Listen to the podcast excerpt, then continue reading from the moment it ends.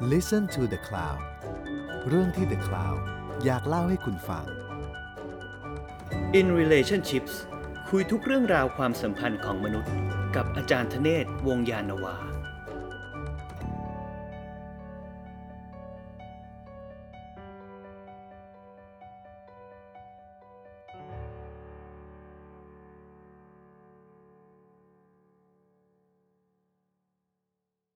สวัสดีครับ ผมช้างน้อยกุญชรไอทุยานะครับ สวัสดีในรายการ In Relationships ตอนที่ 6 นะฮะ ตอนนี้ผมอยู่กับอาจารย์ธเนศครับ สวัสดีครับ สวัสดีครับ ครับผมอาจารย์ธเนศเราคุยกันเรื่องเออความเป็นส่วนตัวมาระยะหนึ่งแล้วนะครับ ซึ่งก็มีหลากหลายประเด็นนะครับ ตั้งแต่คริสตศาสนานะครับ แล้วก็เรื่องเกี่ยวกับการนับถือศาสนาที่มันต่างนิกายกันในต่างแดน รวมไปถึงตอนที่แล้วเนี่ยเราพูดกันถึงเรื่อง การอ่านหนังสือเงียบๆคนเดียวครับในเรื่องนี้ก็นึกถึงห้องนอนครับอาจารย์ ห้องนอนเป็นที่ที่มันสร้างความเป็นส่วนตัวแล้วก็ p r i v a t ที่สุดนะครับ ซึ่งผมก็เลยอยากรู้ต่อครับว่า เอ๊ะ แล้วห้องนอนกับความเป็นส่วนตัวเนี่ย มันมีที่มาที่ไปยังไงครับ โอเคนะครับ เอ่อ สวัสดีครับ ฟังทุกท่านนะครับ เอ่อคราวที่แล้วเนี่ยผมพูดถึงเรื่องการอ่านหนังสือนะครับที่เปลี่ยนแปลงจากการอ่านหนังสือของการอ่านออกเสียงนะครับมาสู่การอ่านหนังสือเงียบๆเอ่อสำหรับคนที่เติบโตขึ้นมานะครับ กับวัฒนธรรมของคนที่อ่านออกเขียนได้นะครับซึ่งผมได้พูดแล้วว่ามันมีอายุประมาณไม่เกินหนึ่งร้อยปีนะครับ ก่อนที่มันจะขยายตัวอย่างจริง ๆ อย่างเต็มที่สำหรับประเทศไทยก็อาจจะถือว่า หลัง 2,500 เป็นต้นมานะครับมันถึงจะขยายตัวแล้วก็ค่อยๆเพิ่มนะจากอัตราการอ่านออกเขียนได้ที่เพิ่มมากขึ้นเออพอคนอ่านออกเขียนได้เพิ่มมากขึ้นการอ่านหนังสือเงียบๆเนี่ยนะครับ สิ่งที่สำคัญอย่างหนึ่งก็คือมันจะไปสัมพันธ์กับการที่เรานั้นเนี่ยนะครับอยากจะหามุมสงบในการอ่านหนังสือเงียบอืมๆทีนี้ไอการมีมุมสงบที่เราจะมีห้องสมุดส่วนตัวของเราเนี่ย มันจะมีใครสักกี่คนนะครับ ที่มันจะมีห้องสมุดส่วนตัวนะครับอืมในสังคมเมื่อก่อน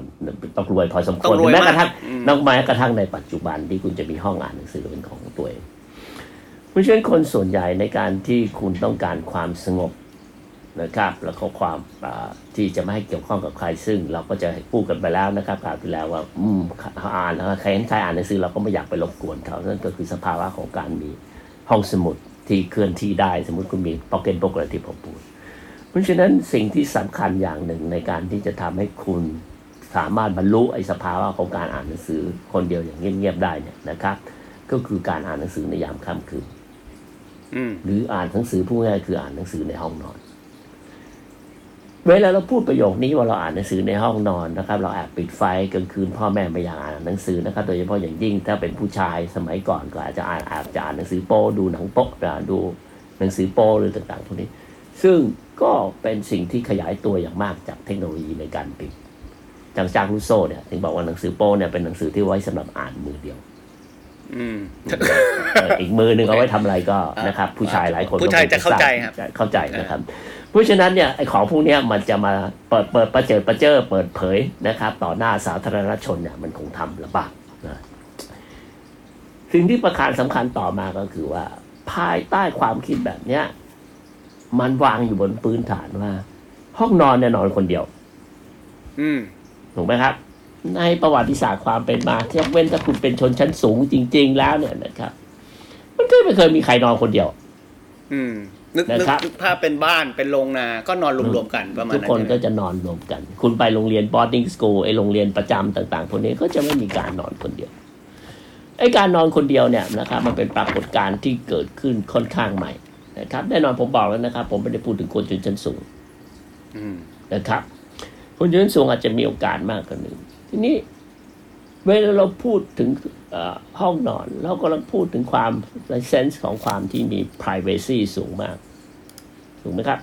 ความเป็นส่วนตัวสูง ครับ และห้องนอนก็จะเป็นพื้นที่ที่ไม่มีใครที่จะเข้าไปล่วงละเมิดคุณได้ อืม แต่อย่าลืมว่า ถ้าคุณดูในหนังจีน หรือใครก็ตามอย่างน้อยๆที่สุดในสมัยฮั่นตะวันออกเนี่ยนะครับ เตียงเนี่ยมันไม่ได้มีไว้สำหรับนอนนะครับ มันมีไว้สำหรับนั่งอ้าวเหรอครับ และมันยังถูกใช้ไว้สำหรับต้อนรับคนผู้คนด้วยอืมเพราะฉะนั้นเราสิ่งที่เราจะต้องคิดกันก็คือว่า เออ แล้วทำไมมันถึงถูกพัฒนาขึ้นมา ห้องนอนเนี่ยมันเป็นความเป็น private เพราะอย่างน้อยที่สุดเนี่ยนะครับในกรอบคิดของคนญี่ปุ่นเนี่ยนะครับ ห้องนอนของคนญี่ปุ่นก็เอาไว้กินข้าวได้ด้วยอืมนะครับอะถ้าใครไปโรงแรม เรียวกังก็เป็นห้องนอนก็กินข้าวเปลี่ยนเป็นกินข้าวใช่ไหมฮะนะฮะก็ก็ก็ลักษณะ เพราะฉะนั้นเนี่ยไอไอไอลักษณะตรงเนี้ยเราจะเห็นได้ว่าไอการที่ทำให้ห้องนอนเนี่ยแยกพื้นที่ออกไปแสดงความเป็น private เนี่ยมันเป็นสิ่งที่ค่อนข้างที่จะพูดง่ายๆคือเหมือนการแบ่งพื้นที่ให้แต่ละพื้นที่มีหน้าที่ที่เฉพาะของมันอืมเราจะไม่เอามาผสมปนเปกัน นี่คือห้องนอน นี่คือห้องกินข้าว นี่คือห้องรับแขกนี่คือห้องรับแขกนะครับ เราจะแยกสิ่งพวกนี้ซึ่งการที่คุณจะทำพวกนี้ได้นั่นหมายความว่าที่เราพูดมาแค่เนี้ยคุณต้องมีสามห้องแล้วถูกไหมอืม แล้วใครกี่คนแล้วที่จะมี ก็ต้องรวยนิดนึงอะนะต้องมีก็ตังค์รวอะยนิดนึใช่ไหมครับเพราะฉะนั้นไอ้ไอ้สิ่งที่เรากำลังพูดอยู่นี้ที่สำนึกที่คนรุ่นใหม่ แล้วทุกคนรับความคิดอันนี้มาเนี่ยนะครับ แม้กระทั่งโลกตะวันตกเองก็ตาม นี่มันเป็นปรากฏการณ์ที่เกิดขึ้นใหม่ทั้งสิ้น ใหม่ใหม่นี่ประมาณกี่ร้อยปีที่แล้วครับ ก็มาศตวรรษที่สิบเก้า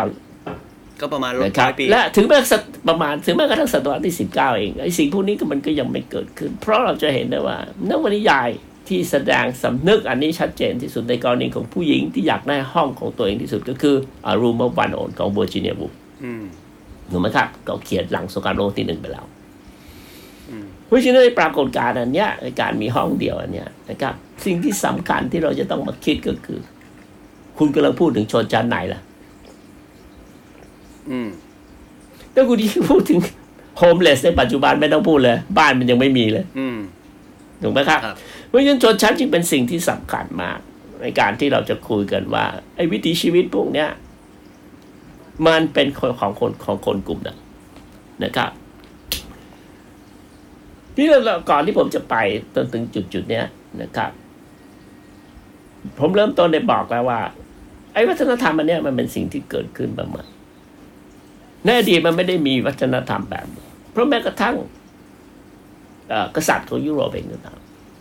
เซนส์ของความเป็น p r i เวซีนั่นนะครับ มันไม่ได้มีมากขนาดนั้น มันจะต้องมีคนที่นอนอยู่ปลายเตียงคุณอืมคุณจะต้องนะครับ มันก็จะต้องมีคน แล้วก็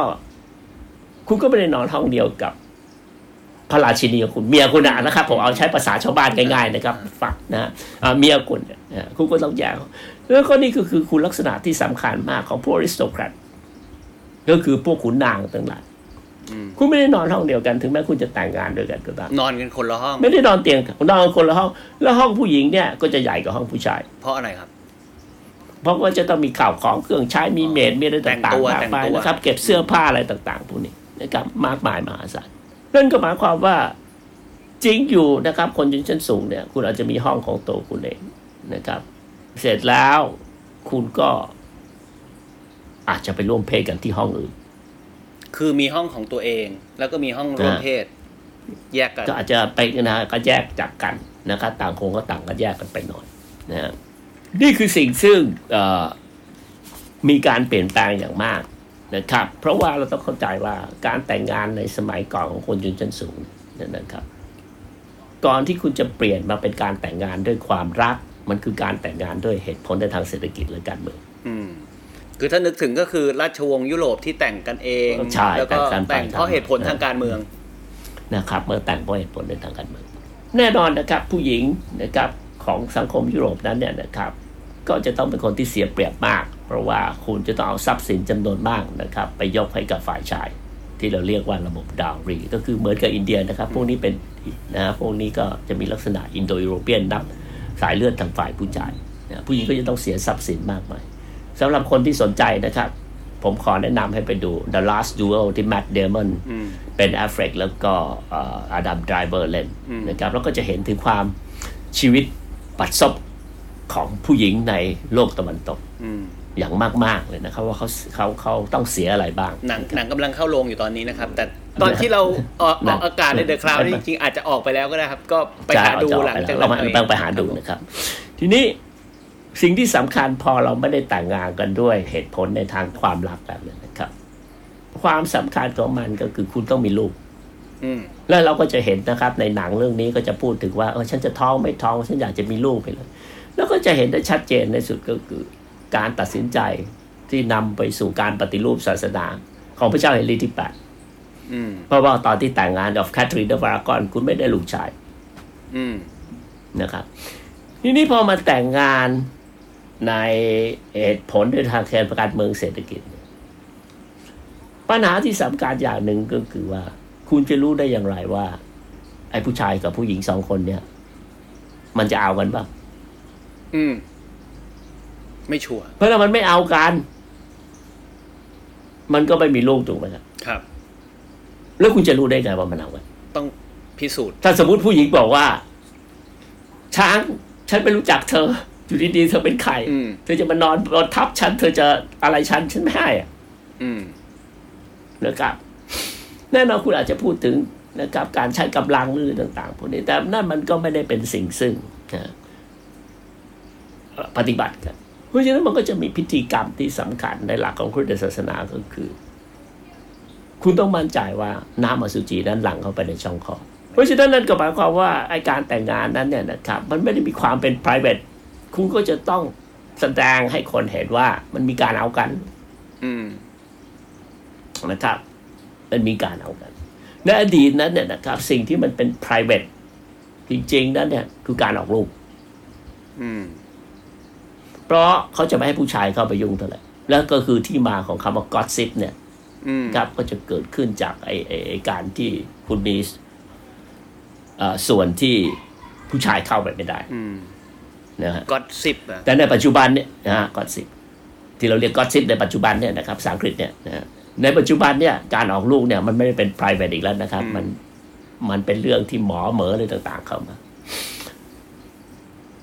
private ของผมในที่นี้มันหมายถึงว่าผู้ชายก็จะไม่เข้าเกี่ยวเพราะว่ามันก็จะมีหมอตำยงหมอตำแยก็เป็นพื้นที่จัดการของผู้หญิงนะครับผมหมายถึงเส้นนั้นขอโทษทีที่ที่ไม่ได้พูดในประเด็นชัดเจนเพราะฉะนั้นสิ่งที่สำคัญมาก ก็คือการที่คุณก็จะเห็นได้ในหนังก็คือการที่คุณจะพิสูจน์ได้ยังไงว่า ผู้หญิงคนเนี้ยมันบริสุทธิ์ เพราะความสำคัญมันคือการนับสายเลือดฝ่ายผู้ชายอืมเพราะฉะนั้นถ้าพูดง่ายๆก็คือ ผู้หญิงคนนี้ยังบริสุทธิ์อยู่อืมเพราะเมื่อไหร่ก็ตามที่นับ สายเลือดฝ่ายผู้ชายปางผม คุณไม่มีวันรู้เลยในอดีตว่า ผู้หญิงคนนี้เคยไปร่วมเพศกับใครมาก่อนหรือเปล่าอืมเพราะฉะนั้นสิ่งแรกที่จะต้อง make sure ที่สุดก็คือ คุณก็จะต้องเปิดบริสุทธิ์ผู้หญิงคนนั้นอืมผู้หญิงบริสุทธิ์จึงกลายมาเป็นเงื่อนไขที่สำคัญมาก ของสังคม นับญาติสายผู้ชาย นับสายเลือดฝ่ายผู้ชายอืมที่คุณอาจจะเรียกว่า ระบบปิตุลาธิปไตยหรือพัติอาคีอะไรที่เฟมินิสต์พูดกันอยู่ทุกวันเนี่ยแต่สำหรับอ่าสิ่งที่สำคัญเพราะว่าพระติริเนียวนั้นมันคือการการันตีของการสืบทอดทรัพย์สมบัติ มันไม่ใช่แค่สายโลหิตอืมทรัพย์สมบัติมันจะไปตกอยู่ที่กันคุณก็จะเห็นประเด็นอันนี้ได้ในในพระคัมภีร์ไบเบิลพันธสัญญากล่าวว่า อับรามนั้นที่ได้รับพันธสัญญากับพระผู้เป็นเจ้าว่าจะได้รับดินแดนแคนันอันนี้นะครับ ซึ่งในปัจจุบันก็คือตะวันออกกลางซีเรียจอร์แดน อิสราเอลต่างๆพวกเนี้ยนะครับก็ไม่มีลูกอะอืมคุณจะทำไงอะทรัพย์สมบัติคุณจะไปไหนคุณมีไปแล้วคุณจะไม่มีลูก คุณจะไปให้ใครอืมเพราะฉะนั้นนี่คือเป็นประเด็นที่สำคัญมาก และมันก็จะชัดเจนมากเลยนะครับ ในสังคม ของคนที่มีทรัพย์สิน มีอำนาจใช่ไหมครับเพราะฉะนั้นครูก็ต้องการันตีให้ได้ว่า นี่คือลูกฉันอืมผู้ชายคือประเภทที่มีปัญหาที่สุด เมื่อ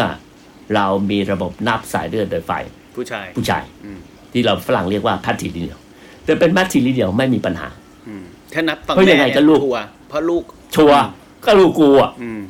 ถูกไหมครับ เพราะฉะนั้นมันก็จะต้องชัดเจนมากเลยการที่คุณจะต้องรู้ให้ได้ว่า เอ็งเอากันจริง ๆ นะ ไม่ใช่เอ็งเอามาเองแบบแต่งงานแล้วเอ็งไม่เอากันอืมเพราะมันไม่ใช่เรื่องของคนสองคน มันคือเรื่องของตระกูลสองตระกูลอืมมันเป็นเรื่องของผู้หญิงซึ่งเสียทรัพย์สินเงินทองมากมายมหาศาลไปแล้วให้กับตระกูลผู้ชายคนนี้อืมเพราะฉะนั้นคุณก็จะต้องได้รับประโยชน์จากการที่คุณมีลูก ไร้สืบทอด ก็เหมือนคนจีนนะนะครับ คิดถึงไม่ง่ายๆก็คิดถึงคนจีนอืมนะซึ่งก็เป็นระบบแบบเดียวกันก็คือเป็นพาทิลิเนียลนับญาติสายเลือดทางฝ่ายผู้ชายเมื่อกี้อาจารย์พูดถึงว่าห้องนอน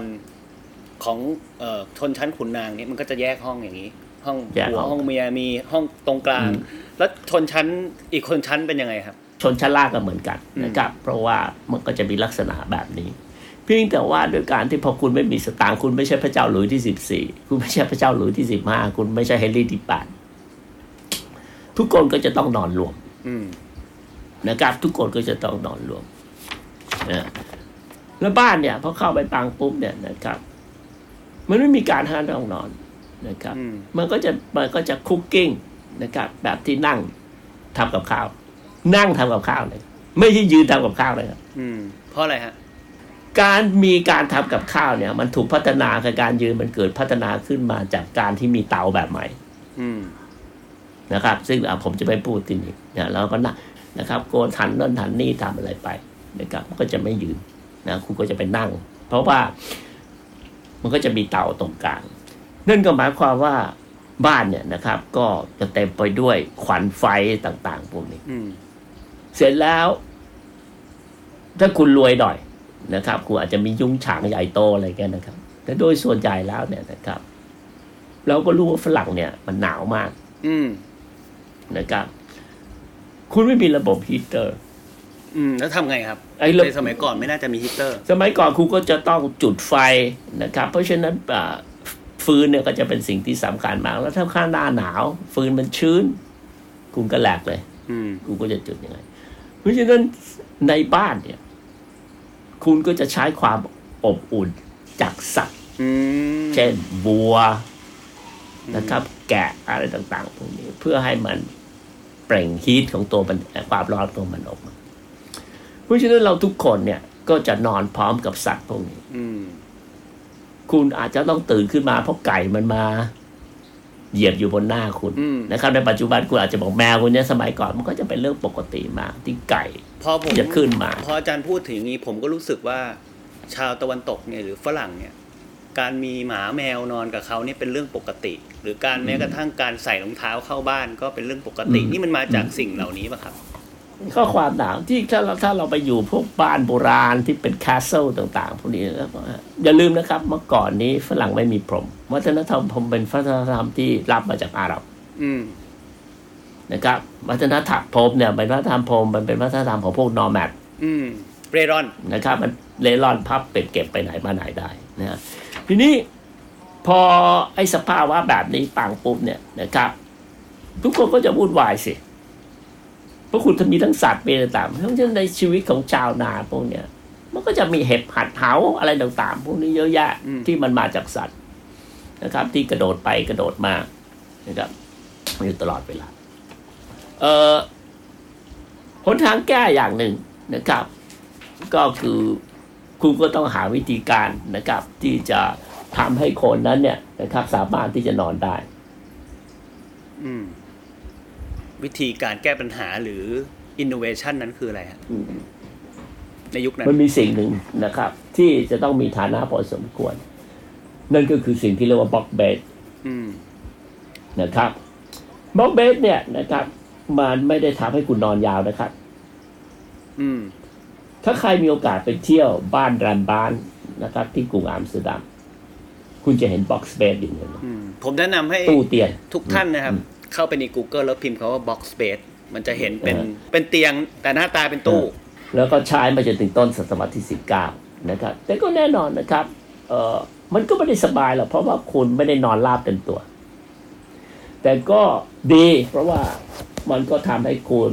ไม่ต้องเผชิญหน้ากับไก่ที่มันจะบินมาเหยียบเหยียบหน้าคุณหรือแกะมาเลียหน้าคุณอะไรต่างๆพวกนี้คือป้องกันการหนาวนะครับและป้องกันสัตว์แล้ว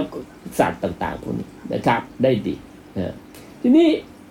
ไอ้บล็อกเบดเนี่ยนะครับ เราไม่ได้นอนตัวตรงเรานอนแบบครึ่งตัวอืมนะครับ อันเนี้ยคำถามที่เกิดขึ้นก็คือว่าการนอนแบบเนี้ย นั่นหมายความว่าคุณไม่จำเป็นที่จะต้องนอนราบกันหมดอืมเพราะในอดีตนั้นเนี่ยนะครับ มีความเชื่อกันตั้งแต่ยุคกลางแล้วคุณไม่ควรจะนอนราบเพราะคุณนอนราบแล้ว ก็คือการที่หมายถึงคุณตาย อืม ซึ่งเขาก็ไม่นอนราบกันเลยนะไอ้บล็อกได้เสร็จกันนะครับเขาจะไม่นอนราบนะแน่นอนมันก็ต้องมีคนที่นอนราบอยู่แล้วอืมนะครับนะนะอันนี้เป็นหนึ่งในความเชื่อ นี่ถ้าคุณไม่มีเตียง เตียงเนี่ยนะครับ มันไม่ได้มันไม่ได้มี มันไม่ได้เกิดขึ้นเมื่อก่อนนี่มันอาจจะเป็นแคร่เฉยๆเป็นตังเป็นอะไรต่างๆ และสิ่งที่ปกติอย่างหนึ่งนะครับ ก็คือการนอนบนโต๊ะอืมนี่ฝรั่งเนี่ยมันก็ชัดเจนตัวก่อนนี่พื้นมันเป็นดินนะครับอากาศมันหนาว คุณก็ต้องยกเตียงสูงขึ้นมาเมื่อก่อนเนี่ยเตียงเนี่ยโดยเฉพาะอย่างยิ่งเตียงของพวกขุนนางหรือกษัตริย์พวกเนี้ยคุณต้องปีนขึ้นไปนะครับอื มมันต้องมีสตูขั้นหนึ่งนะครับ ไอ้ไม้กระดานไอ้ไอ้ไอ้แผ่นนึกออกไหมครับคล้าย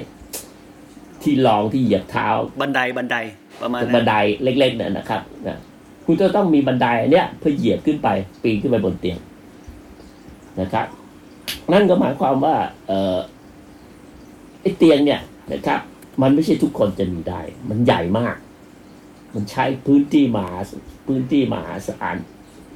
นะฮะและ มันใช้ทรัพยากรมหาศาลอืมชาวบ้านหรือปกติธรรมดาในยุโรปเนี่ยนะครับ กว่าจะมามีเตียงกันเนี่ยนะครับ ที่ซื้อหากันได้นะครับ ก็คือการมีเตียงเหล็กแหลมในปลายศตวรรษที่สิบเก้าอืมโอ้ก็ก็นะครับไม่ได้นานมาก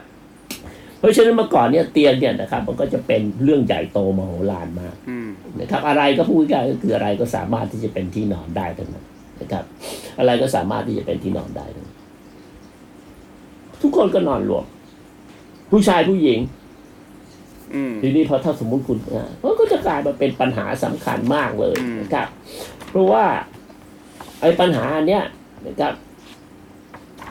พระเองหรือคนเองต่างๆพวกนี้เองก็ดีนะครับ ก็พยายามอย่างมากนะครับ ที่จะไม่ให้นอนรวมกันอืมทำไมถึงไม่นอนรวมกัน นึกถึงหนุ่มสาววัยกลัดมัน นึกออกไหมครับถ้าสมมุติว่าพี่น้องกันเนี่ยนะครับจะเป็นผู้ชายผู้หญิงก็นอนรวมกันแต่ตอนที่คุณเริ่มถึงวัยเจริญพันธุ์แล้วนะมันก็จะวุ่นวายพอสมควรอืมนะฮะเพราะฉะนั้นก็พยายามอย่างมากที่จะแยกนะครับซึ่งสิ่งที่สำคัญจะนะครับ เช่น ถ้าคุณมีอ่ามุมหนึ่งคุณก็อาจจะให้ลูกไปนอน โดยส่วนใหญ่นะครับ ลูกก็จะถ้าเป็นผู้ชายที่โตแล้ว นะครับ ถ้ามีโรงนาคุณอาจจะไปนอนในโรงนาอืมเตียงส่วนใหญ่นะครับ ก็ทำมาจากไอ้ฟูกเนี่ยนะครับ ก็เป็นฟางนะครับ ไม่ใช่มีไอ้กูสดาวต่างๆอะไรต่าง ๆ ที่เรารู้จักกันนะครับ ไม่มีนะทีนี้ไอ้ไอ้ลักษณะอันเนี้ยนะครับ มันก็จะทำให้เราเห็นได้ว่า อืม มันจะมี privacy ได้ไงอืม เวลาสมมุติใครคนหนึ่งในครอบครัวตายขึ้นมาอืมคุณทำไงคุณก็ต้องให้เขานอนราบ อยู่บนอะไรสักอย่างหนึ่งอืมเสร็จแล้วอย่างดีคุณก็เอาผ้ามากัน แล้วก็นั่งกินข้าวไปก็อยู่ตรงนั้นแหละ ก็อยู่ตรงนั้นอันนี้คือโบราณนะฮะ นะนะนะก็อาจจะสี่ห้าร้อยปีที่ผ่านมานะครับเพราะฉะนั้นเนี่ยมันไม่ได้มี sense of private แล้วคุณจะร่วมเพศกันคุณจะทำไงนั่นสิครับ เพราะมันไม่ได้มีความ private ขนาดนั้นอืมนะ อย่างที่ผมชอบพูดเสมอไม่ได้หมายความว่าโอ้ คุณจะกระทึกคึกโคมโจงกึ้มกันขนาดมันก็ต้องมีมารยาทพอสมควรในการร่วมเป็นกันอืมนะครับนี่ในบ้านขุนนางก็ไม่ private บ้านชาวบ้านมันก็ไม่ไม่ private private ในการมันก็ไม่ private ประกอบกิจกรรมที่ว่ามาเมื่อกี้นี้ เออมันก็ไม่ได้ private ถึงขนาดที่เราเข้าใจในปัจจุบันอืมนี้นะครับ ไม่ได้ private ขนาดนั้นยิ่งถ้าคุณเป็นคนชั้นสูงมันก็ต้องมีพิธีกรรมที่สำคัญที่คนจะต้องมาคอยดูกันว่า อืม ไปคืนแต่งงานนั้น เนี่ย คุณสอดใส่เข้าไปแล้วไหลหลังเข้าไปในช่องคลอดป่ะอืมนะขอครับขอโทษนะอาจารย์ไอ้ท่ามิชชันนารีนี่มันมาจากอันนี้ป่ะครับไอ้ไอ้ชื่อท่าถ้ามิชชันนารีเนี่ยเราก็มักจะพูดกันว่า เออเพราะว่ามนุษย์เนี่ย มัน มันร่วมเพศท่าไหนก็ได้อะอืม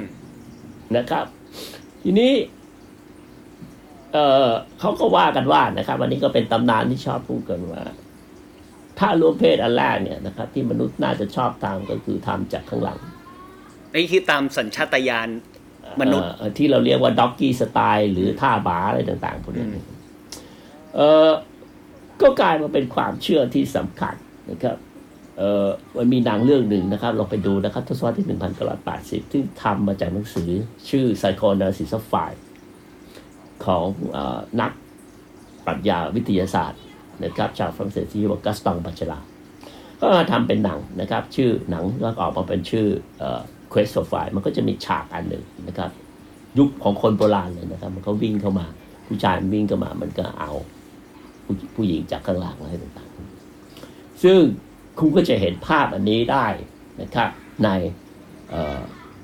ในกรณีตอนที่ Adam Driver มันข่มขืนนางเอกนะอันนี้ก็จะเป็นข้อถกเถียงในทางนักชีววิทยาวิวัฒนาการอืมนะครับพวก evolutionary biologist มาตลอดว่า อะไรคือหน้าที่มนุษย์ในยุคโบราณที่จะร่วมเพศกันมากที่สุดอืมนะครับเขาก็นะครับมี professor ที่ Harvard นะครับ ซึ่งตายไปแล้ว ผมลืมชื่อไปแล้วถึงในนั้นก็คือ Stephen Jay Gould นะครับ อีกคนหนึ่งใครผมจำชื่อไม่ได้เขาก็บอกว่าหน้านะครับ เพศนะท่าที่มนุษย์โบราณน่าจะร่วมเพศกันมากที่สุดนะครับ เพราะมันจะต้องคำนึงถึงความปลอดภัยฮะเพราะว่าถ้าคุณนอนราบเนี่ย ก็ไม่ปลอดภัยอืมทำไมไม่ปลอดภัยครับนะอ้าวคุณจะไปเห็นได้ยังไงว่าสัตว์มาสัตว์ร้ายมาเมื่อไหร่โอเคเข้าใจ นอกจากนั้นคุณยังไม่ต้องคิดนะว่าไอ้มดปุกมดตะขงตะขาบที่อยู่บนพื้นดินต่างๆพวกเนี้ยนะครับชิบหายเลยนะครับแล้วนอนส้วมเพศกันอยู่ตะขาบกัดเนี่ยนะครับโอเคพวก evolutionary biologist นะครับ ก็จะบอกว่าท่าที่มนุษย์น่าจะร่วมเพศเบสิกที่นะครับ ที่น่าจะเป็นท่าแรกที่มนุษย์ร่วมเพศนั่นก็คือท่าหลิงอุ้มแตงอืมนึกออกนะครับ ก็คือให้ผู้ชายให้ผู้หญิงนั่งตักอืมแล้วผู้ชายก็นั่ง นั่นก็หมายความว่าผู้หญิงก็จะมองไปข้างหน้า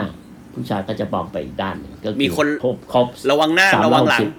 ระวังหน้าระวังหลังนะครับเขาก็ว่ากันว่าแบบนี้แล้วก็ไม่มีใครรู้หรอกนะครับว่าครับทีนี้แน่นอนนะครับ ไอ้กิจกรรมแบบเนี้ยถ้าเราไปดูถ้าใครเคยไปเที่ยวปอมเปอีนะครับ มันก็จะเห็นภาพอันหนึ่งที่ผู้หญิงขึ้นอยู่ข้างบน ผู้หญิงขึ้นไปคล่อมผู้ชายนี่คือสิ่งที่คริสตศาสนายอมรับไม่ได้ อืม บาปมากในยุคนั้นนะฮะ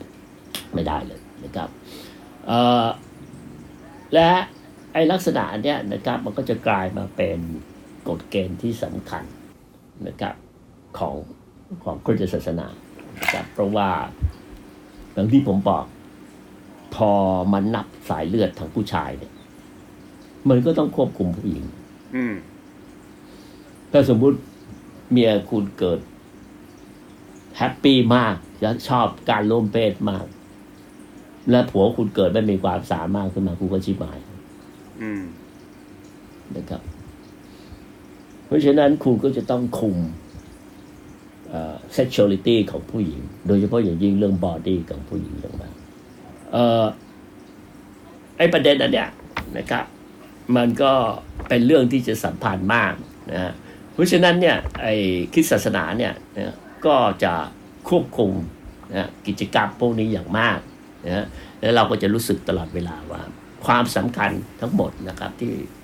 ของของการร่วมเพศของคริสตศาสนานั้นเนี่ยนะครับ ก็คือโดยเฉพาะยิ่งในศตวรรษที่19นะครับ ก่อนศตวรรษที่19ไม่มีสิ่งนี้ อืมก็คือผู้หญิงจะต้องไม่มีความรู้สึก ถ้าคุณไปดูใน The Last Duel เนี่ยมันก็จะมีฉากอันหนึ่งที่พวกสารไต่สวนว่าอยู่มีความสุขทางเพศไหม ผู้หญิงพูดง่ายๆถึงออกกัสซัมไหมเพราะว่า ก่อนศตวรรษที่ 18 ตอนปลายเนี่ยนะครับมันไอเรื่องการค้นพบอ่อปุ่มกระสันหรือ clitoris เนี่ยนะครับมันเป็นสิ่งที่พูดกันมาตั้งแต่กรีกโบราณแล้ว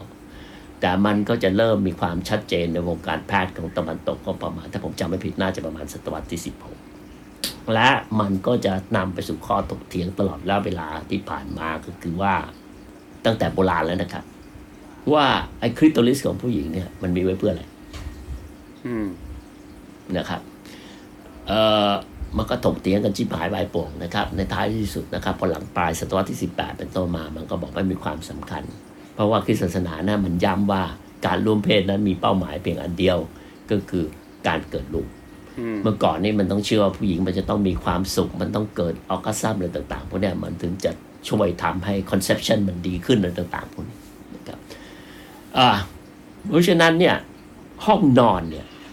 มันจึงเป็นพื้นที่ที่สำคัญมาก ที่เชื่อมโยงกับอะไรหลายอย่าง โดยเฉพาะอย่างยิ่งการประกอบกิจกรรมทางเพศอืมทีนี้ไอ้การแต่งงานแบบเนี้ยนะครับ มันเริ่มมีการเปลี่ยนแปลงอืมนะครับ แต่อย่างไรก็ตามไอ้การควบคุมผู้หญิงไม่ได้หายไปไหนนะครับ ควบคุมผู้หญิงนี่นะครับก็เป็นเรื่องที่หนักข้อมากนะครับในสังคมแบบ patrilineal มันก็เหมือนสังคมอินเดียที่มันคุมผู้หญิงเหมือนในสังคมจีนที่คุมผู้หญิงอืมนะครับ ผมยกตัวอย่างเช่นนะครับแม่ชีหลังศตวรรษที่17หลังจาก Council Trent ไปแล้วครับ คุณเนี่ยต้องตัดขาดเลย ตัดขาดเลย คุณจะต้องไม่เจอใคร แม้กระทั่งพ่อแม่คุณแม่ชีเนี่ยนะครับ ผมเอาแบบ extreme ที่สุดคือแม่ชีอืมนะครับ คุณจะต้องห้ามยุ่งกับใครเลยที่คุณรู้จักคำไล่นันนะครับ ที่อยู่บนถนนก่อนแบบนี่คือตัวอย่างอันครับ ไปไหนถ้าเป็นไปได้ห้ามนอนโรงแรมอืมนะครับ เพราะฉะนั้นแม่ชีพวกนี้เวลาเดินทางไปไหนก็นอนในรถมาอืมนะฮะคุณก็ต้องปิดหน้า อืมแล้วสิ่งที่สำคัญของคริสตศาสนาเนี่ยก็คือว่า คุณนั้นจะต้องไม่ใช้ชีวิตที่หรูหราฟุ่มเฟือยอืม ชีวิตที่เราเรียกว่าโอ้ comfort นะคุ้นกับคำว่า comfort zone เนี่ยนะครับ ชีวิตที่เรารู้สึกมั่นคงสะดวกสบาย ชีวิตที่หรูหราฟุ่มเฟือยมีไม่ได้นะครับแม่ชีเนี่ยนะครับ เพราะฉะนั้นเนี่ย extreme ที่สุดก็คือคุณก็จะต้องไม่นอนเตียงนุ่มๆนะครับไอ้ goose down ต่างๆ พวกนี้ไม่มีเตียงของคุณนั้น หรือหมอนของคุณนั้นต้องยัดด้วยฟาง และสิ่งที่ร้ายไปกว่านั้นก็คือ แม่ชีนั้นถ้าไม่จำเป็นต้องไม่ไม่ถอดเสื้อเพราะฉะนั้นก็ไม่ต้องอาบน้ำอืมนะครับ และคุณต้องพยายามอย่างยิ่งที่จะไม่เปลี่ยนชุดบ่อยอืมๆทำไมถึงไม่อาบน้ำทำไมครับ ไม่ใช่เพราะหนาวเพราะคุณไม่ควรที่จะเห็นร่างกายของตัวคุณเองอืมนะครับ ไม่ควรที่จะเห็นร่างกายของตัวคุณเองทีนี้แม่ชีเนี่ยนะครับ ถ้าใครเคยไป เที่ยวต่างประเทศมันก็จะมีสิ่งที่เราเรียกว่า cloister หรือถ้าคนเป็นแคทอลิกคุณจะบอกพิธีเข้าเงียบที่คุณเข้าไปอยู่คนเดียวก็คือ retreat ที่เขาไปปลีกวิเวกแต่ภาษาไทยนะครับซึ่งกับผมก็เคยพูดแล้วว่าการปลีกวิเวกเนี่ยมันมีอยู่แล้วในอินเดียก็มีในสังคมต่างๆ มันก็มีนะครับซึ่งเป็นความคิดที่คริสตศาสนามีเพียงแต่ว่าคริสตศาสนาไม่ใช่เป็นฤาษีชีไพรเพราะมันไม่มีป่ามันมีแต่ทะเลทรายทีนี้ไอ้สภาวะเนี้ยเวลาคุณเข้าไปอยู่คนเดียวแล้วเนี่ย นะครับของพวกอะผมเริ่มต้นจากพระก่อนนะครับ เวลาคุณไปอยู่คนเดียวปังปุ๊บเนี่ยนะครับคุณไปนั่งสวดอะไรต่าง ๆ พวกเนี้ยนะครับ เวลาคุณไปอยู่คนเดียว โดยสิ่งที่น่ากลัวที่สุดก็คือเวลายามค่ำคืนอืมนะครับ เพราะฉะนั้นหนังสือที่คุณควรจะอ่านยามค่ำคืน มันก็คงจะไม่เป็นหนังสือที่กระตุ้นเราอารมณ์ หนังสือที่สำคัญที่สุดก็คือการที่อ่านพระคัมภีร์ไบเบิลหรืออะไรก็ตามที่ทำให้คุณนั้นสามารถที่จะตรวจสอบตนเองของคุณคุณได้ อืมดูว่าวันนี้เราทำอะไรผิดไปบ้าง อืมเพราะฉะนั้นเนี่ยเราถึงจะได้รับประโยคอันหนึ่งที่โด่งดังว่ามาจากโสกราติสว่าชีวิตที่ไม่มีการตรวจสอบตนเองนะครับมันคือชีวิตที่ไม่มีค่า อืม นะครับ self examination ใครเรียนปรัชญามาเนี่ยนะครับ จะได้ยินประโยคนี้แล้วก็นะครับ ใน Facebook อะไรต่างๆเขาก็จะเอาพวกนี้มาโค่นกันอยู่ตลอดเวลาอืมถ้าในโปรเตสแตนต์ไอ้ self examination อันเนี้ยนะครับ มันจะอยู่ในรูปที่พูดอย่างตรงไปตรงมาเลยไอ้ self examination อันเนี้ยมันคือการรู้จักควบคุมตนเองอืมและสิ่งที่สำคัญที่สุดในการควบคุมตนเอง ก็คือการที่เรานั้นจะไม่มีเอ่อ ฟุ้งซ่านนะครับ ที่เกิดขึ้นจากแรงขับทางเพศอืมพูดง่ายๆ เมื่อไหร่คุณเงียบเนี่ย คุณเป็นปัญหาละอืมนะครับ พูดแบบภาษาชาวบ้านง่าย ๆ นะครับ เพราะฉะนั้นเนี่ยไอการอ่านหนังสืออะไรต่างๆพวกเนี้ยมันจำเป็นอย่างยิ่งที่เราจะต้องไม่อ่านหนังสืออะไรที่เราเรียกว่าถ้าพูดง่ายๆนะครับ สมัยผมเป็นเด็กครับๆแม่ผมจะชอบพูดประโยคนี้ว่านิยายประโลมโลกอืม นิยายต่างๆ ที่อ่านแล้วทำให้เกิดความรู้สึกต่างๆพวกนี้ผมผมเข้าใจแบบนี้อาจารย์ถูกไหมครับคือว่าถ้าเราอยู่คนเดียวเนี่ย มันจะมีกิเลสตอนกลางคืน แล้วอืมมันควรจะอ่านหนังสือเพื่อที่จะข่มกิเลสนี้ใช่ก็คือใช่ในหนังสือนั่นก็คือไบเบิลหรืออะไรก็แล้วแต่ถูกไหมฮะอะไรก็แล้วแต่นะครับ ทีนี้ทำไมมันถึงเป็นเป็นเป็นอันนี้นะครับ มันยังไม่ได้จบแค่นั้น มันสัมพันธ์ไปจนถึงความฝันอืมนะครับทีนี้แล้วคุณจะรู้ได้ยังไงล่ะ ว่า ใครอ่านอะไร เพราะฉะนั้นดีที่สุดก็คือคุณก็ต้องควบคุมให้คนไม่อ่านหนังสือในยามค่ำคืนแต่คนก็ชอบแอบไปอ่านหนังสือยามค่ำคืนและพอเขาอ่านไปแล้วก็จะทำตัวอะไรที่พร้อมเสมอที่จะละเมิดพวกคุณอยู่คนเดียวอืมเช่น การช่วยตัวเอง อืม นะครับ ซึ่งเป็นบาปมหาศาลของคริสตศาสนาอีกเหมือนกันนะครับ เพราะฉะนั้นในศตวรรษที่ 17 เนี่ยออกุสโตนะครับแซม u ออกุสโตทิสทิโซเนี่ยนะครับซึ่งเป็นแพทย์ชาวสวิสก็จะเขียนหนังสือสำคัญก็คือที่นำไปสู่ความเชื่อจนถึงต้นศตวรรษที่ 20 ว่า ผู้ชายที่ชักว่าวมากๆ แล้วจะเป็นนะครับสมองเสื่อมตาบอดอะไรต่างๆ เพราะเราต้องไม่ลืมว่าวงการแพทย์ของตะวันตกนั้นเนี่ยนะครับ มันเป็นกลไกที่สำคัญเพื่อตอบโจทย์ให้กับคริสตศาสนา เมื่อกี้ที่ผมถึงบอกกันบอกว่าหนังสือนะครับ Why Do We Sleep เนี่ยนะครับถ้าผมจำชื่อไม่ผิดนะครับของ Matthew Matthew Walker เนี่ยนะที่แปลเป็นภาษาไทย คุณต้องมองกลับไปในบริบทที่ว่าเมื่อก่อนเนี่ยในความเชื่อของคริสตศาสนาเนี่ยการนอนมันเป็นสิ่งที่ไม่ดี อืมทำไมอะฮะ คือรอบครั้งที่แล้วก็บอกเซ็กส์ไม่ดี อันนี้การนอนก็ไม่ดีนะฮะอืมหนึ่งแน่นอนนะครับ มันทำให้คุณขี้เกียจอืมเห็นไหมคุณนอนมากเกินไปอืมนะครับ คุณไม่ได้ทำกิจกรรมต่างๆซึ่งนักเขียนนะครับศตวรรษที่20นะครับ อย่างอังเดรจีนเนี่ยบอกเลยนะครับว่า การนอนเนี่ย มันเป็นสิ่งที่ชั่วร้ายอืมนะครับนะ เพราะว่าอะไรนะครับไอ้การนอนเนี่ย มันทำให้คุณนั้น dream อืมคุณฝัน Jeremy Bentham นะครับ ไม่เห็นด้วยเลยกับการนอนอืมเพราะที่คุณจะเห็นได้ คนอย่างนโปเลียนนอนน้อยอืมนึกออกไหมครับคือคนเราชอบพูดกันในคืออเออดีตก่อนที่หนังสือจะก่อนหนังสือที่ Matthew Walker ออกมาว่า เราต้องนอนเท่านั้นเท่านี้ความหลับเป็นสิ่งที่กำลังที่สำคัญที่สุด คุณย้อนกลับไปดูเลย อัจฉริยะทั้งหลายจะถูกบอกว่านอนน้อยทั้งนั้น อืม นอนน้อยเป็นสิ่งที่ดีการนอนเป็นสิ่งผิด ใช่ ใช่อืมนะครับ แต่ตอนนี้มันกลับ เพราะฉะนั้นผมถึงบอกว่าหนังสือไอ้แมทธิววอลเกอร์เล่มเนี้ยที่เราแปลกันมาเป็นภาษาไทยเนี่ยมันคือจุดสำคัญในการที่เอาตอนนี้เอาวิทยาศาสตร์มาโต้ความเชื่อในทางศาสนาอืมเมื่อก่อนนี้เป็นเครื่องมือของศาสนา แต่ตอนนี้ทุกอย่างมันปรับเปลี่ยนอืมเพราะว่า เราก็เน้นเรื่องการทำงานนะครับ ต้องตื่นเช้าทำงานนะครับ เพราะฉะนั้นเรื่องการนอนเนี่ยมันไม่ใช่นอนแบบที่นอนเฉยๆมันเป็นเรื่องของจริยธรรมและศีลธรรมอืมคนที่นอนมากคือคนที่ไร้ศีลธรรมอืมและการเวลายามค่ำคืนเวลาการนอนเนี่ยนะครับ มันคือเวลาที่ศีลธรรมควบคุมคนไม่ได้อืมยกตัวอย่างเช่น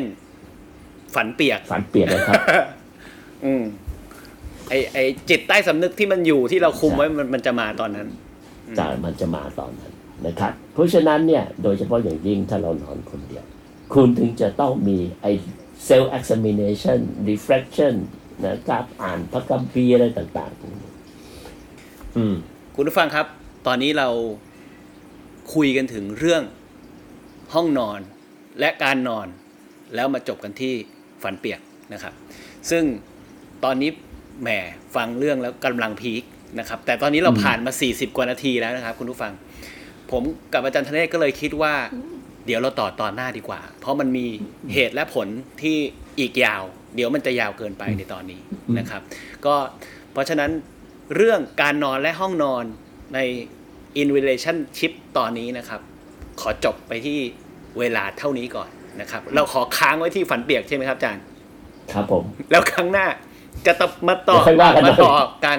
นะครับ รับรองว่าพีคกับฝันเปียกแน่นอน วันนี้ผมและอาจารย์ธเนศขอลาไปก่อนครับ สวัสดีครับ ครับ สวัสดีครับสวัสดีครับขอบคุณมากครับ ติดตามเรื่องราวดีๆและและรายการอื่นๆ จาก The Cloud ได้ที่